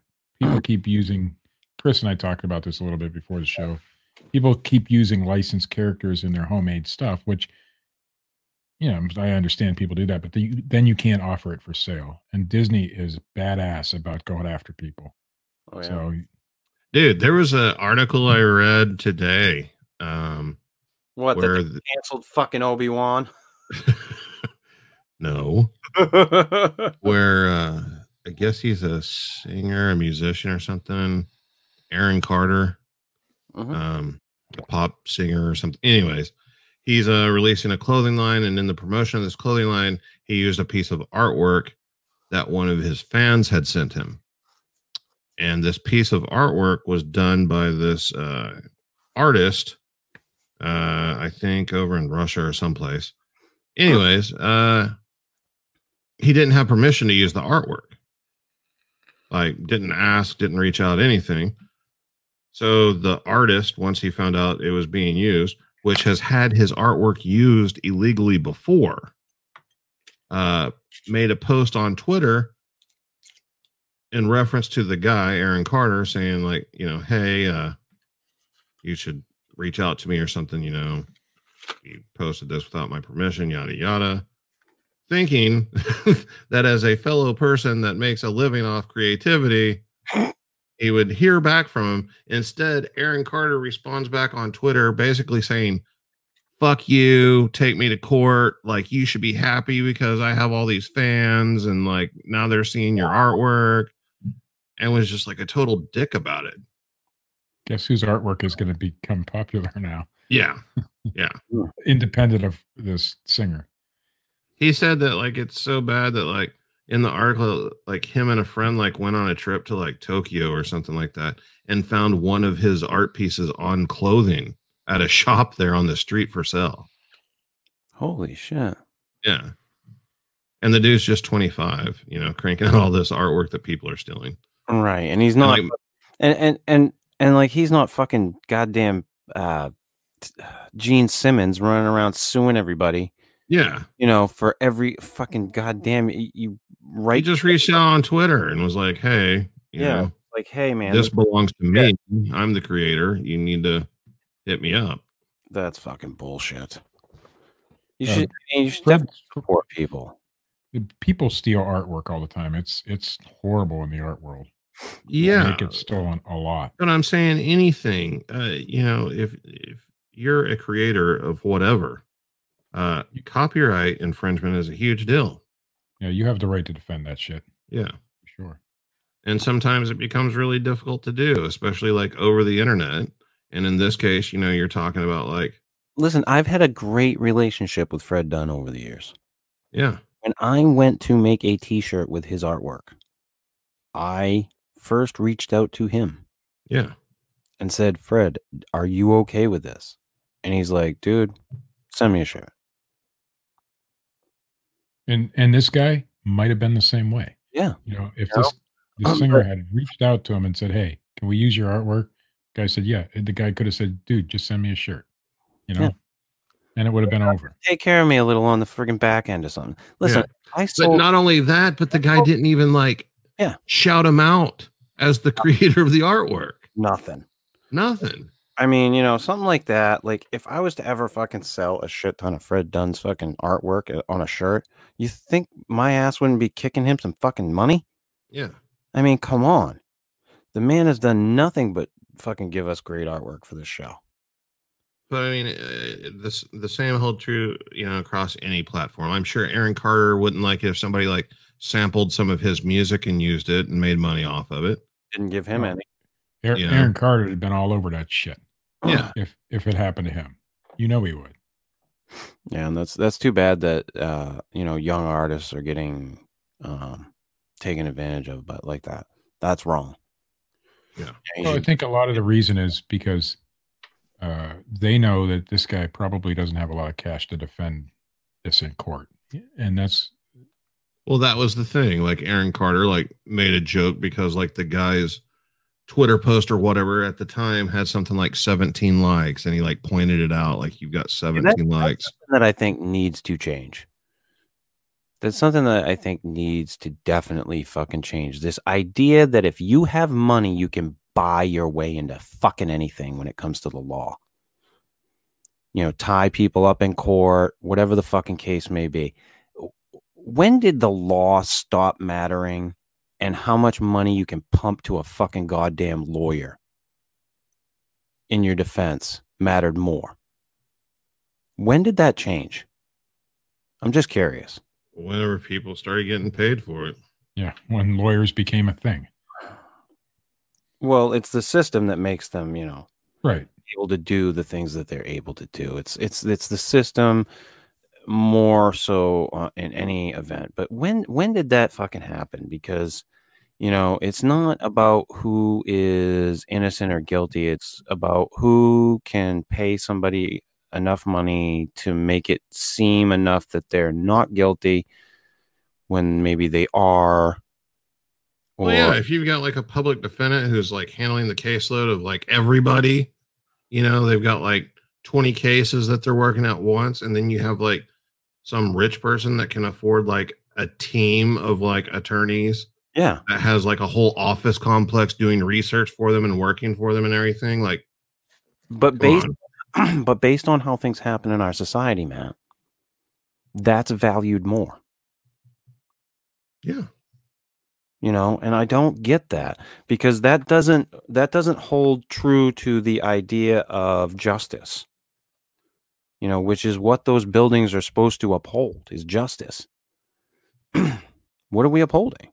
I mean that's what i don't understand anymore and i know it's just a fucking you know it's one of those statements i'm just throwing out there but it's just like when fucking it, it kind of baffles me. It's like when did that happen to us? When did we just decide that it's more important that you spend a shit ton of money on attorneys than the you know what the actual thing is. Well, not just attorneys, but uh, whenever you, um, like, what are they called? Like the, uh, the experts, you know, yeah.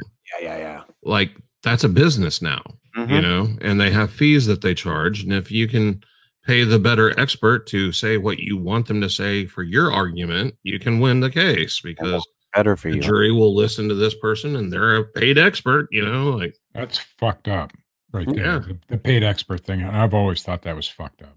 There Yeah. should be no pay involved. Of course, you might not be able to get experts at that point, but well like said, there's, so much of it that needs to be looked at i think and, and it goes back to this thing that i've been saying for a long time is that the system is fucking broken and until we fucking take a really good long hard look at it when we're just going to sit in it like i said you know we got peanut butter and jelly. Guess what? So do you. You know, nobody's willing to change it. We're just all still making those peanut butter and jelly sandwiches. Just shoving them in our fucking kids faces. You know this is the life we lived. Guess what? This is the fucking life you live. Here you go. Have fun. Enjoy.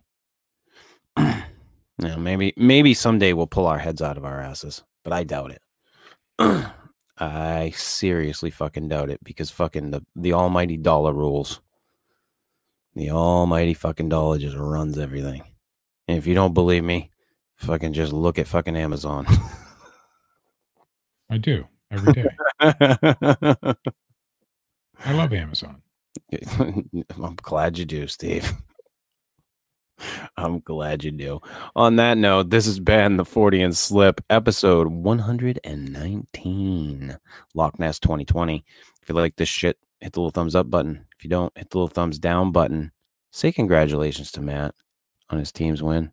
He didn't do a fucking thing, but just say I deserve it. Uh, check out Matt Knapp at youtube.com forward slash Bigfoot Crossroads and youtube.com forward slash Cryptid Tales.